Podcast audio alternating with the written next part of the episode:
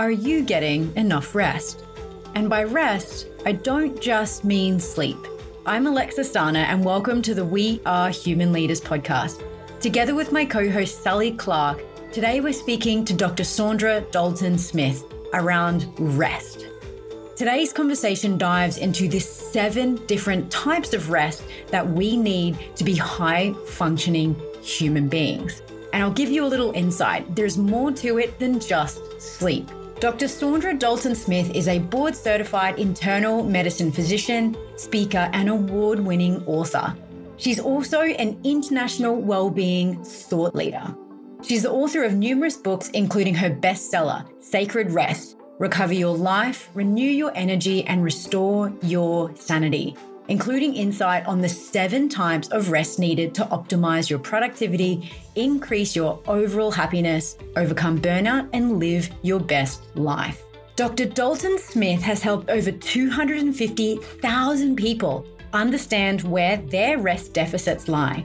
And we are excited to bring you into this conversation with us today to understand more about rest and where you can improve your life through optimizing your rest. Now, let's dive in.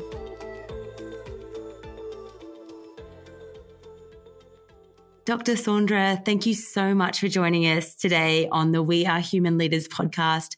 And we'd love to start firstly by getting to know you a little bit better, by understanding a little of your own personal journey that has brought you to the incredibly important work that you're doing today. Yes, well, I spent 20 years in clinical practice as an internal medicine physician. And about 10 or so years into that, I decided to have a family. And it was during the time that my sons were both toddlers that I burned out. And that's really what took me on the journey of evaluating how do I stay in a very challenging and taxing and labor intensive and mentally intensive career and still enjoy it and still have time for my family and still have time to care for myself. And so that led me down the road of the research that I did regarding rest and what are restorative activities and how do we prevent burnout, even if you're going to be dealing with stressful situations every day. That's what also led to my book, Sacred Rest, and the work that I'm doing now incredible. And I think it's such a potent question for so many people right now because so many of us are exposed to quite you know, high levels of chronic stress through work, through life generally. So I imagine it was quite a big undertaking though. It's, it's a big question, isn't it? To think about what rest means and how a lack of rest can lead to things like burnout. Yeah, I think for myself, you know, I initially went into this process just thinking I needed more sleep. Back in those days, it feels like forever ago now, all the conversation was based around higher improved sleep. A whole sleep revolution is what the conversation was kind of framed around. And so that's where I started my journey was okay, well, how do you get more sleep when you have toddlers and when you have a busy schedule? But then the problem was, even though I finally got to a place where I felt like I was getting those six, seven, eight hours, I was still waking up exhausted. And that's a very desperate situation because it's like, okay, well, this is what everybody says is the problem. I'm sleep deprived why is that not working? And so I think for a big part of that for me was getting to a place where it was okay to continue to ask questions beyond what everybody else said was supposed to be working. When I saw that for myself, it was not working. And, you know, being a physician, I had plenty of patients I could go back to and really kind of start bouncing some of these ideas off and some of these strategies off of and seeing the results for things that hadn't been determined or defined. Mm. Things like creative rest, things like social rest, terms that weren't really out there in the research or the media, but people were showing living evidence that it helped when they started incorporating these type of restorative practices. I think that's such an important discernment, Dr. Saundra, because we often hear in our work as well the confusion between what rest is and what sleep is. So I'm really grateful that you've taken us there so early in the conversation. And we know in your work, you've just touched on a few of them. We know in your work, you've identified seven types of rest that we actually need. Can you briefly run us through each of these and give us a bit of an explanation of what these seven types of rest are, please? Yes, just to name them, the seven include physical, mental, spiritual, emotional, social, sensory, and creative. And so when we think about physical, that's kind of where sleep falls into. But mm-hmm. I put sleep and napping both under passive examples of physical rest. And then we also have active examples of physical rest, which are those things like yoga or stretching or a leisure walk or massage therapy or using a foam roller. It's all those things that actually just help your body feel better and help your body heal. It helps with circulation and lymphatics and muscle integrity. So I think it's important to be aware of that, as well as just the body ergonomics of the type of work that you do. Your workstation or your home workstation effect is having on your physical well being. With mental rest, it looks at how well you're able to clear your mental space. Do you have busy brain syndrome where you're always thinking all the thoughts all the time and you can't clear your head space? Do you have problems with confusion and clarity and memory? All signs of a mental rest deficit. Uh, spiritual rest really gets down to evaluating your own beliefs about uh, purpose and life meaning and whether or not you feel kind of interconnected with humanity in general. Some people experience that through a faith based type system. Others experience it through other ways like volunteerism or community service things that they're involved with, causes that feel are meaningful to them. Emotional rest looks at your emotions. And so just making sure that you're having space in your life and people in your life where you can be openly authentic and you're not having to conceal your feelings or feel like you have to dampen them in any way to make it easier for other people to adapt to. Social rest deals with the people specifically, how you engage with the people. So, who are the people that are pulling from your social energy and who are the people who are life giving and pouring back into you and actually make you feel restored and renewed? Um, and then the final two are sensory, which deals with our sensory inputs and just evaluating what are the light, sound, smells, tactile experiences that you engage with on a regular basis? And do you have a system in place to downgrade your sensory input? Whether that's downgrading your use of electronics or downgrading the noise pollution in your work area. But evaluating that and recognizing that excessive amount of sensory engagement can lead to exhaustion and fatigue in that area. And then finally, with creative rest, it looks at how much creative energy you expend throughout a day, whether that's through innovation, through problem solving, whether that's through creative activities that you're doing. And then making sure that you have an intentional way of restoring that part of yourself. And creative rest can include anything from being out in nature to listening to music. So it's wherever you appreciate beauty and you allow that experience of appreciating creative things that are around you, kind of birth creativity inside of you. Mm, thank you so much for taking us through those, Dr. Saundra. And I can't help but thinking when you were describing both the passive and the active ways that we can rest, that they all seem to me to feel like ways to really down regulate the nervous system. Is that a big piece of what rest does for us as human beings? It is. A big part of rest is that restorative component of it. It's an energy in, energy out type situation. So you're using energy in specific ways in each of these seven buckets. And then what are the things you do to put energy back in to restore the places that have been depleted? I think that's the differentiator that many people have to first kind of get over the hump with when they're yeah. thinking about rest and dividing it up from sleep mm, is that rest is very intentional. It's very specific. You're restoring something that has been depleted. Whereas sleep is kind of more generalized. You're going to lay down and the body's going to do what the body's going to do. Yeah. It's more of a cessation type activity. With rest, it's a component of where you have a say so in what happened. And it's that lack of say so that some of us kind of give up that leaves us in the situation where we stay chronically fatigued and it seems like nothing's working. And I love there also, Dr. Saundra, the kind of almost cusping of those two words, rest and restore. That rest is a restorative and almost to some extent, I think, a healing practice, perhaps even at a physiological level when we're in burnout. But allowing our energy levels in these beautiful seven areas that you've identified to restore so that we're able to optimally enjoy the fullness of life. Yes, I think that's the whole point of rest is to help us to be able to continue to have the energy to do the things that we are passionate about. I find that that's usually the problem. That's why people leave jobs. It's not necessarily that they no longer have a passion for the work. They just don't have the energy to do the work they're passionate about.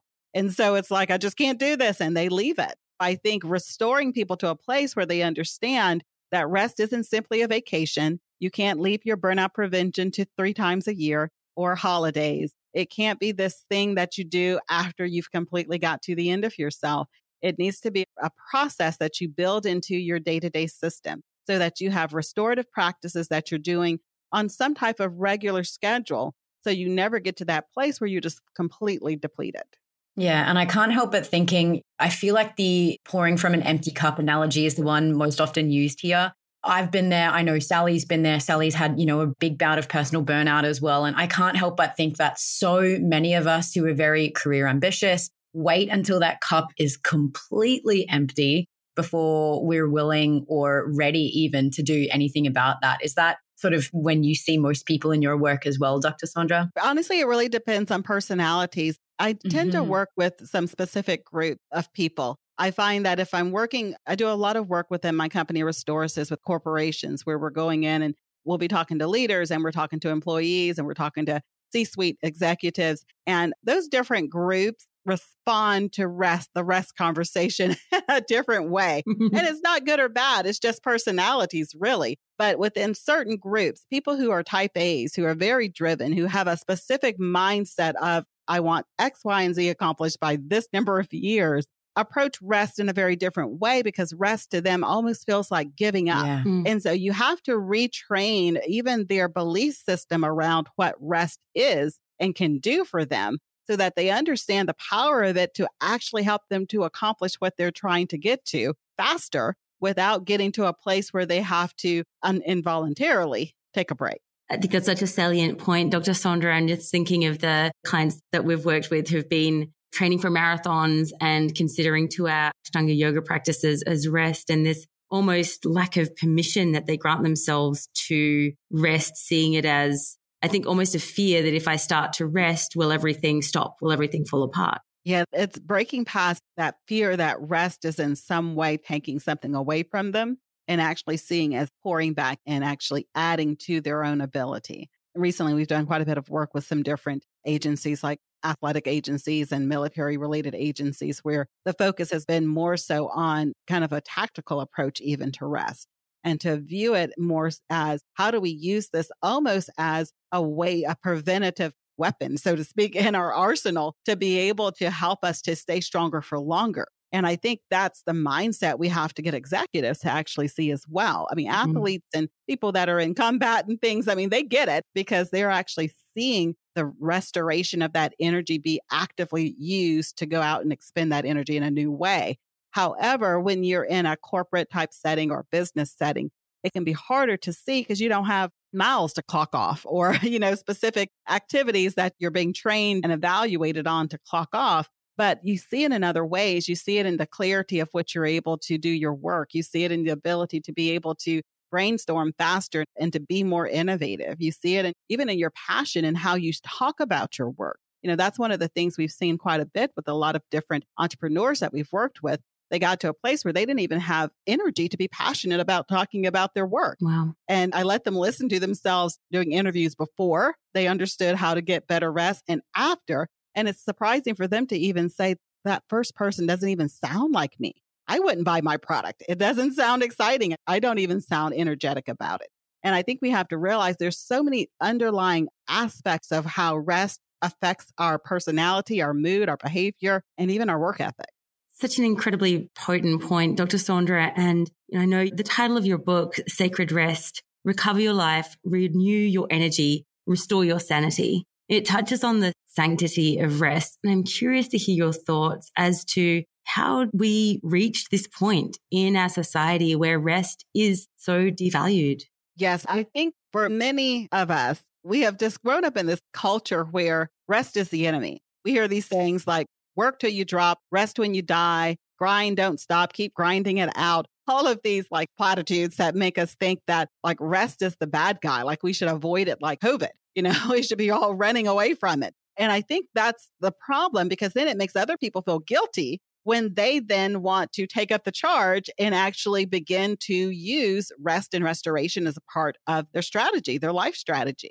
And so I personally I feel like it takes more courage to be a person who effectively rests and does the needed self-care and have the level of self-awareness to be at the highest level of themselves, that takes more courage than actually just blending in with the culture of I'm going to grind till I drop. I'm so grateful that you used the word courage there because I certainly in my experience feel like it's been an internalized narrative that rest is the antithesis of productivity especially for someone who's career ambitious and it has taken me 32 years to allow myself to not pick up the computer on the weekend or just even the little behaviors where at the end of the day, it's just that, or oh, one more email or one more thing. I feel like for my entire life, there's been a sense of needing to earn the rest, that I'm not inherently deserving of that rest.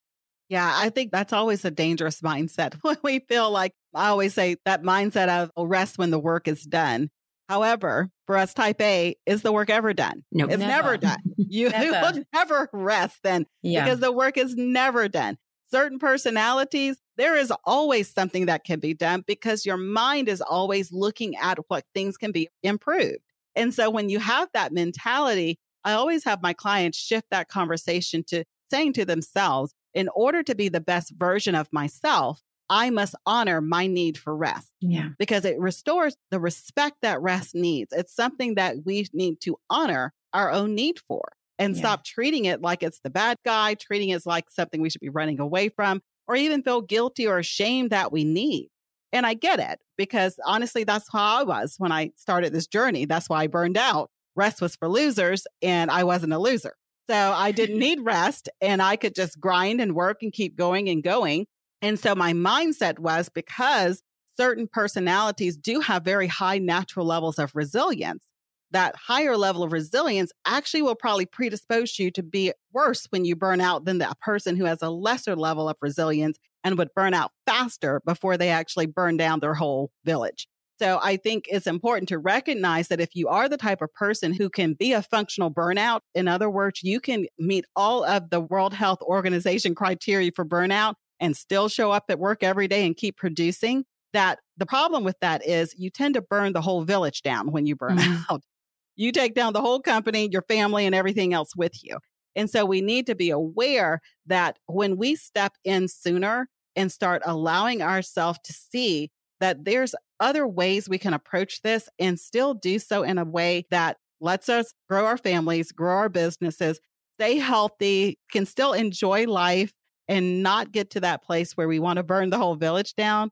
It's worth taking that route. It's worth taking that journey to figure that out. I think that's such a beautiful point. And what you're speaking to, Dr. Saundra, really reflects a lot of my own experience burning out as a finance lawyer as well. And I think, you know, when I reflect on that time, there was also so much tension not only in my body in the way that I was behaving around work, it was like this gripping on to a sort of identity that I had. And as much as it was a devastating experience to collapse at an airport, to realize I was burnt out and to sort of be faced with having to recover and having to sort of put my life back together, having that opportunity in retrospect was a real gift in a lot of ways because it has allowed me to come to a place of being able to work where there is not that continuous tension, where I allow myself to have sprints to experience stress because it is a beautiful thing that humans can use to grow. It is necessary for us, but also to really permit myself to rest. And I have to say that like exploring these seven types of rest that you've so beautifully sketched out for us is a really interesting one as well, because I think for a lot of us, we think about mental rest, we think about physical rest, but we're maybe not turning our minds to things like creative or social or even sensory rest as well. Yeah, I feel like most people are very comfortable with the thought of physical rest and mental and spiritual. Those have been out for some time. When I first started this journey, those were the three that there lots of research, well documented on uh, not always everybody agreeing to the same thing, but but very well documented in the literature. Some of the other ones, particularly this concept of emotional rest and even social rest and creative and sensory, as you mentioned, not as well documented in the literature. The, the research was very segmented. And I think that was the connection point that people kind of gravitated to within the book Sacred Rest is because seeing them all kind of put together, because it's like there are conversations happening all over the world in bits and pieces, but having them all kind of put together where you could actually then start evaluating if I'm a whole person who has these seven buckets, which bucket is empty that's causing me to be fatigued? If my eight hours of sleep is no longer serving its purpose of making me feel revived. I think that was the connection point for a lot of people where it's like, I get it. There's something else that's depleted, and my whole person recognizes something is off. It just mm. doesn't know what's off. Mm. I'd have to agree with you there. I think to reflect on my own personal journey, I had exactly the same experience in my young career of waking up feeling like I'd been hit by a truck, even though I'd just slept for 10 hours and not understanding why that was the case. And I'd love to know from you, Dr. Saundra, is there one of these types of rest that you've noticed is the most undervalued type of rest, or perhaps the one that people put the least amount of preference on, but can actually go so far in helping us restore and recover? I would say creative. That's the one I get the most pushback on.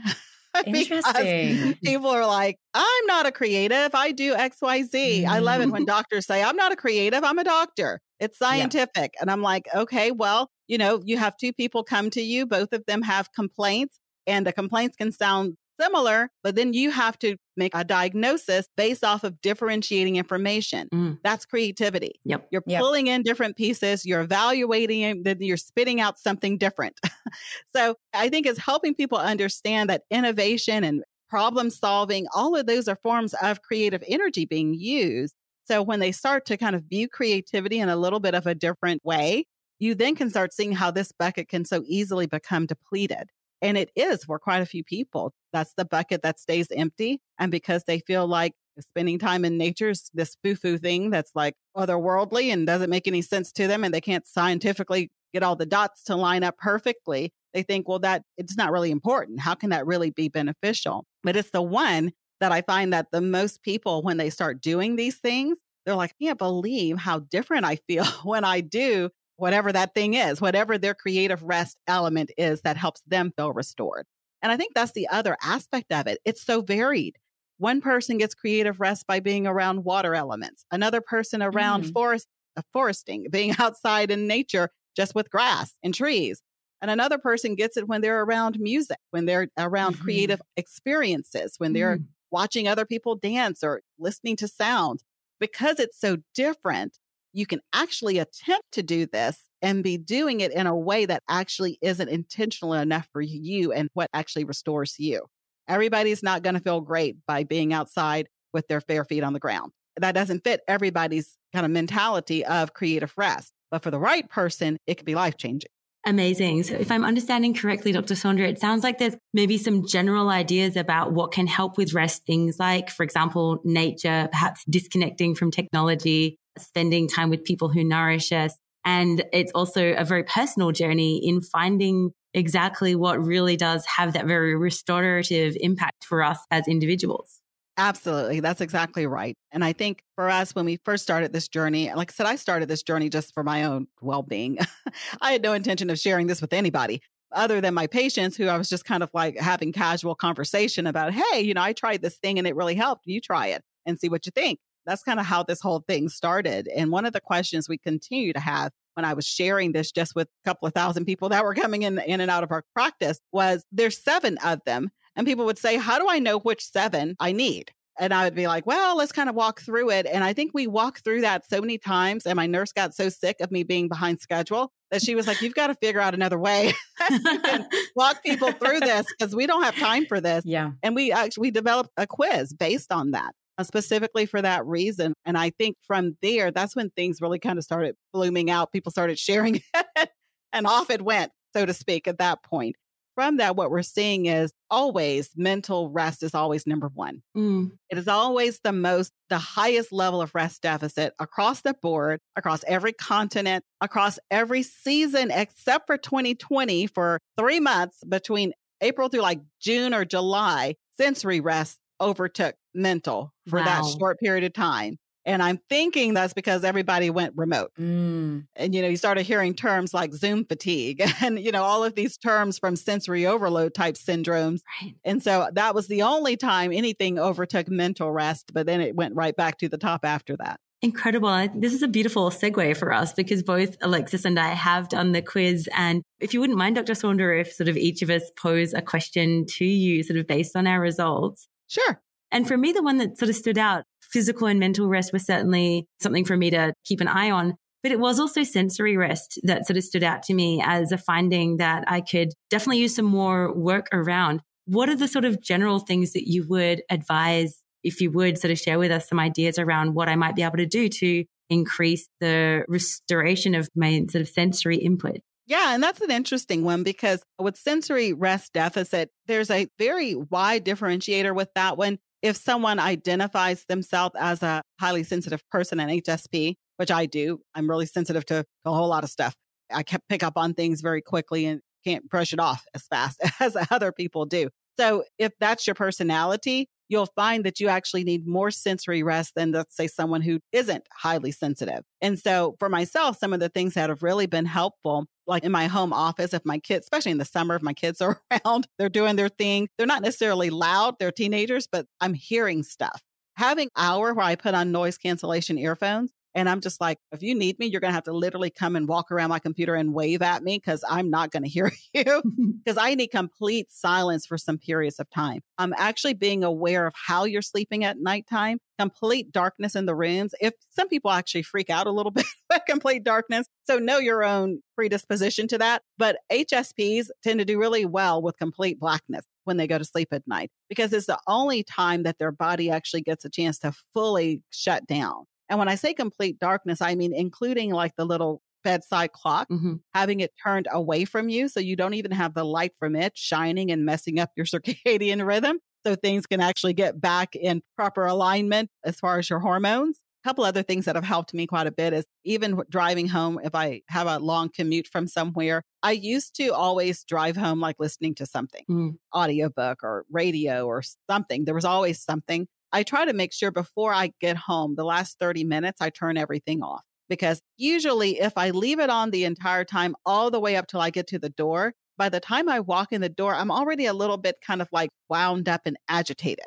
And so I find that I'm a little bit grouchier with my family than I would be if I take just those last 30 minutes of a commute just to let my, as much of my senses can wind down as you can driving. But it's just taking away some of that extra input that helps me not just be so on edge when I walk in the door. Mm, that's a really fascinating one because I think that we often discount the impact of sounds and stimulus, even in the background of our own lives. And I grew up in a household where and I hate to call out my mom here, but I have this conversation with her regularly where the first thing she does in the morning is turn the television on, the news is on, and it's also the last thing that's on in the evening. And it's only been really since for the last 15 odd years that I've not spent a lot of time in my family home. That I've realized now when I go back there that the constant sound of the television drives me crazy and I cannot feel relaxed the entire time that I'm in the house. And I can't help but think that because she's never experienced the silence that her nervous system is also just used to that constant vigilant state that I think comes from that background sound all the time. So that's a really fascinating one for you to point out there. Yeah, you know, it's really interesting because most of us think because your mom probably has like zoned it out for, for the most part. She's like, oh, I don't hear it. I don't think about it. Mm. But the strange thing is her brain has to process that for her to not think about it. you know what I mean? She's mm-hmm. not thinking about it, but her brain has to process and filter that noise yes. to be able to block it out. And so it's using energy really unnecessarily. Mm-hmm. I appreciate you pointing that out because I I think it's so important that we realize that all of the stimulus in the background is still having to be filtered by our brain and our body somewhere. So thank you so much for that, Dr. Saundra. If I may ask really quickly, one of my lowest scores or worst scores was around emotional rest.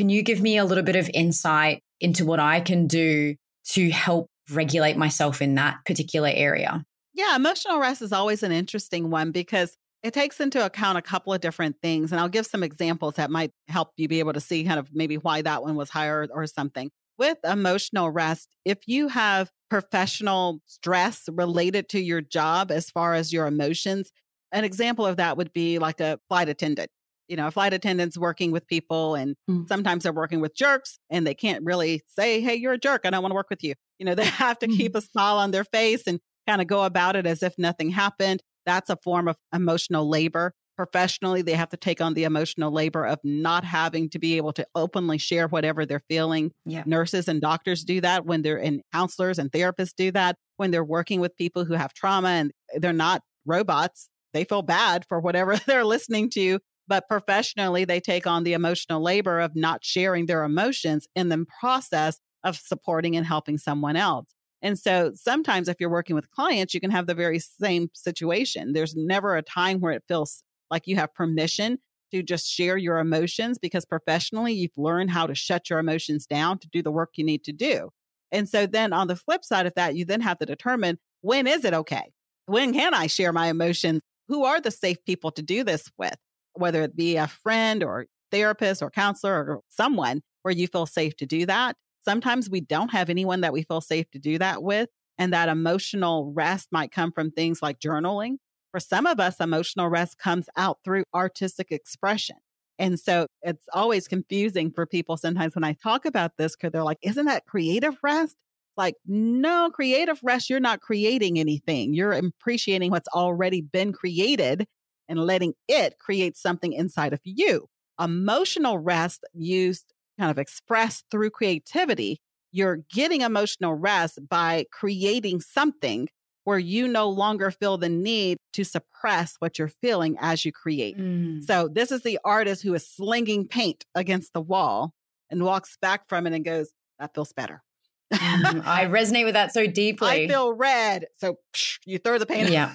you know, or whatever. Or the person who writes poetry and the poetry is so raw that most people would not even be able to like read it, you know, because it's so deep and so raw and so real but that is their emotional rest. They are putting their authenticness out through creativity because when we create authentically, people are less likely to judge it mm. because it's like, oh, okay, it's abstract, it's whatever it is. You feel permission to release it without fear and shame, which is what is at really at the core of creative rest. Mm, and I can't help but think that in terms of my career journey, every job I've has had what I would consider to be a performative element. As you've described there, there is just my day looks like a lot of client facing meetings, a lot of external stakeholders, a lot of opportunities where I need to be a version of myself. And really appreciate that a term emotional labor because it does require us to invest in the relationship or in the situation using our emotions to an extent to build that relationship in a way that doesn't entirely feel completely like our whole selves and natural to us. You mentioned everyone from school teachers to doctors to, I recall reading research during the pandemic as well that some of the folks who were experiencing the most stress and the highest level of emotional labor were the folks working at supermarket checkouts because they had to pretend all day long that they weren't scared and that everything was okay because everyone around them was ranting and falling apart. So it's really something that I feel can be apparent in so many jobs across the board as well, and potentially something that many of us aren't aware is really detracting from our capacity to get that emotional rest. You're absolutely right. And, you know, since 2020, initially when we started Restore Assist Work Life Integration and Wellbeing Company, when we initially started, the whole thought process was we work with physicians and we work with people in tech. They were the ones who had the highest number of mental rest deficits, the highest number of creative rest deficits. Mm. With 2020, it blew across the board from teachers to retail stores to ag tech to everything in between because every single person has some level of this in, in one of the seven areas that has the potential to be depleted. And so to be able to not lose more employees and be able to keep people at the best version of themselves more and more companies are starting to recognize we need to take personal well-being important within our corporation because it's affecting how well our people show up every day. And it's also having a very real impact, obviously, on things like retention, turnover. If you have people burning out and particularly people who are at a senior level and who have a lot of contact with clients, for example, who are suddenly, you know, having fall off the perch, as it were, they really so sick that they can't work. It has an incredible impact on team and obviously on the bottom line for organizations. So I think it's almost a bit of a wake up call there, hopefully for organizations, for leaders to be able to see that rest in all of its facets is so important for people to be able to tap into. And I really love just to reflect back also what you mentioned about the different ways that we can find rest. And I'd love to just sort of reflect back that word that you used, authenticity, to be able to sort of express who we authentically are as a form of rest, as a form of expression of what's going on inside, I think is a really powerful one that I'll certainly be taking from this conversation. So thank you so much. Yes, I think that's hard for a lot of us because it's not something that's been modeled over the past couple of years, you know, um, mm-hmm. social media and all of the different Instagram, Pinterest perfect kind of mentality has made it harder for people to be authentic. I think that's what's actually added to the amount of emotional rest deficits that a lot of people are experiencing. Mm, that's a really interesting perspective, and I resonate with that deeply. Dr. Saundra, this conversation's been so enlightening for both Sally and myself as folks who are on the journey to get better at rest in our lives and in our business. And I'd love if we could leave this conversation with a tidbit, if you will, what is the one thing that all leaders who are listening to this conversation right now could do, or where should they start to improve their rest? I always say start with understanding your own personal rest deficit. You know, if you don't know what you're needing to improve upon, you can't be intentional. So I welcome them to go to restquiz.com and to take the quiz as you two did, find out what their own personal rest deficits are. And then rather than trying to get more of all seven, focus their attention on the one or two areas that are of greatest deficit, begin to restore those areas. And once they start seeing the improvement, they'll have the energy to be able to then see what other ones they want to include as well. Amazing. Dr. Saundra, this has been such a wonderful and joyous conversation for us. Thank you so much for your time. We really appreciate you being with us here at We Are Human Leaders. It's been a pleasure. Thank you.